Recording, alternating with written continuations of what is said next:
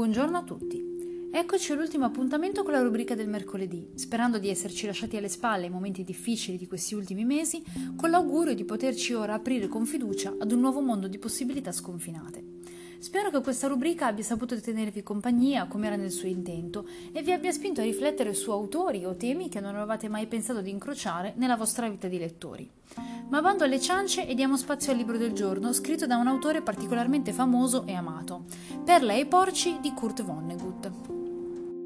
Penso che sia stato il destino a farmi scegliere questo piccolo romanzo tra una miriade di altri in una cesta di libri Feltrinelli 2 a 9,90 e dico questo perché il tema che Vonnegut introduce attraverso il suo protagonista mi sta molto a cuore ed è quindi stato particolarmente facile per l'autore far vibrare in me delle corde particolarmente profonde.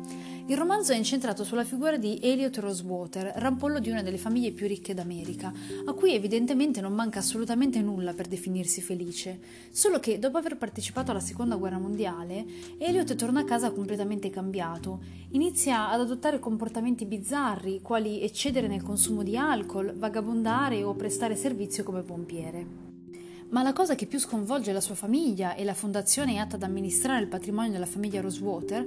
è l'improvvisa prodigalità di Elliot verso il prossimo. Infatti il giovane inizia a usare il denaro di famiglia per aiutare la gente che ne ha più bisogno. In questo forse noi non vi vedremo nulla di particolarmente eccentrico, ma le persone intorno ad Elliot cominciano ad allarmarsi. C'è chi paventa la possibilità che sia pazzo, che sia uscito completamente di senno e che vada controllato a vista. Questi sussurri aumentano fino a divenire un boato inarrestabile quando Elliot decide di lasciarsi alle spalle la sua vita patinata per tornare dove la fortuna della sua famiglia era cominciata, ovvero a Rosewater nell'Indiana, dove la popolazione ormai è priva di orgoglio, speranza e lavoro. Elliot giunge come un vento improvviso e inaspettato, apre un ufficio e ci pianta davanti un cartello che recita semplicemente Fondazione Rosewater, come possiamo aiutarvi?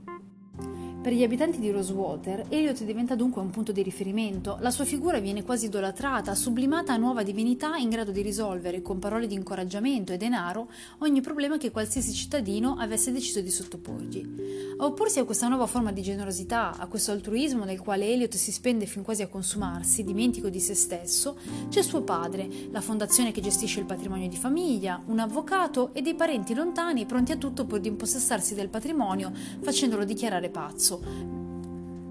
Ovviamente non vi svelo il finale e l'espediente che Elliot troverà per uscirne in qualche modo vincitore, ma vorrei soffermarmi sul messaggio che il libro lancia e sul quale vuole farci riflettere. Se ci pensiamo attentamente anche solo per un attimo, Elliot in fondo non fa qualcosa che potremmo definire rivoluzionario o clamoroso. Se volessimo riassumere in poche parole il lavoro che sceglie di svolgere a Rosewater, potremmo dire che apre un ufficio di consulenze in un'era come la nostra, dove tutti sono pronti a dare consigli e a inventarsi nuovi lavori e mansioni senza essere realmente qualificati per svolgerle, non è qualcosa che riesce a stupirci fino in fondo. Ma in realtà la forza di Elliot Rosewater e delle sue scelte sta nella loro natura più nascosta, si trova in qualcosa che non siamo più abituati a fare, ovvero ascoltare veramente gli altri, sentire ogni cosa che ci stanno dicendo profondamente dentro di noi, farla nostra, simpatizzare così a fondo con il nostro prossimo da non avvertire più le differenze tra noi stessi stessi e gli altri.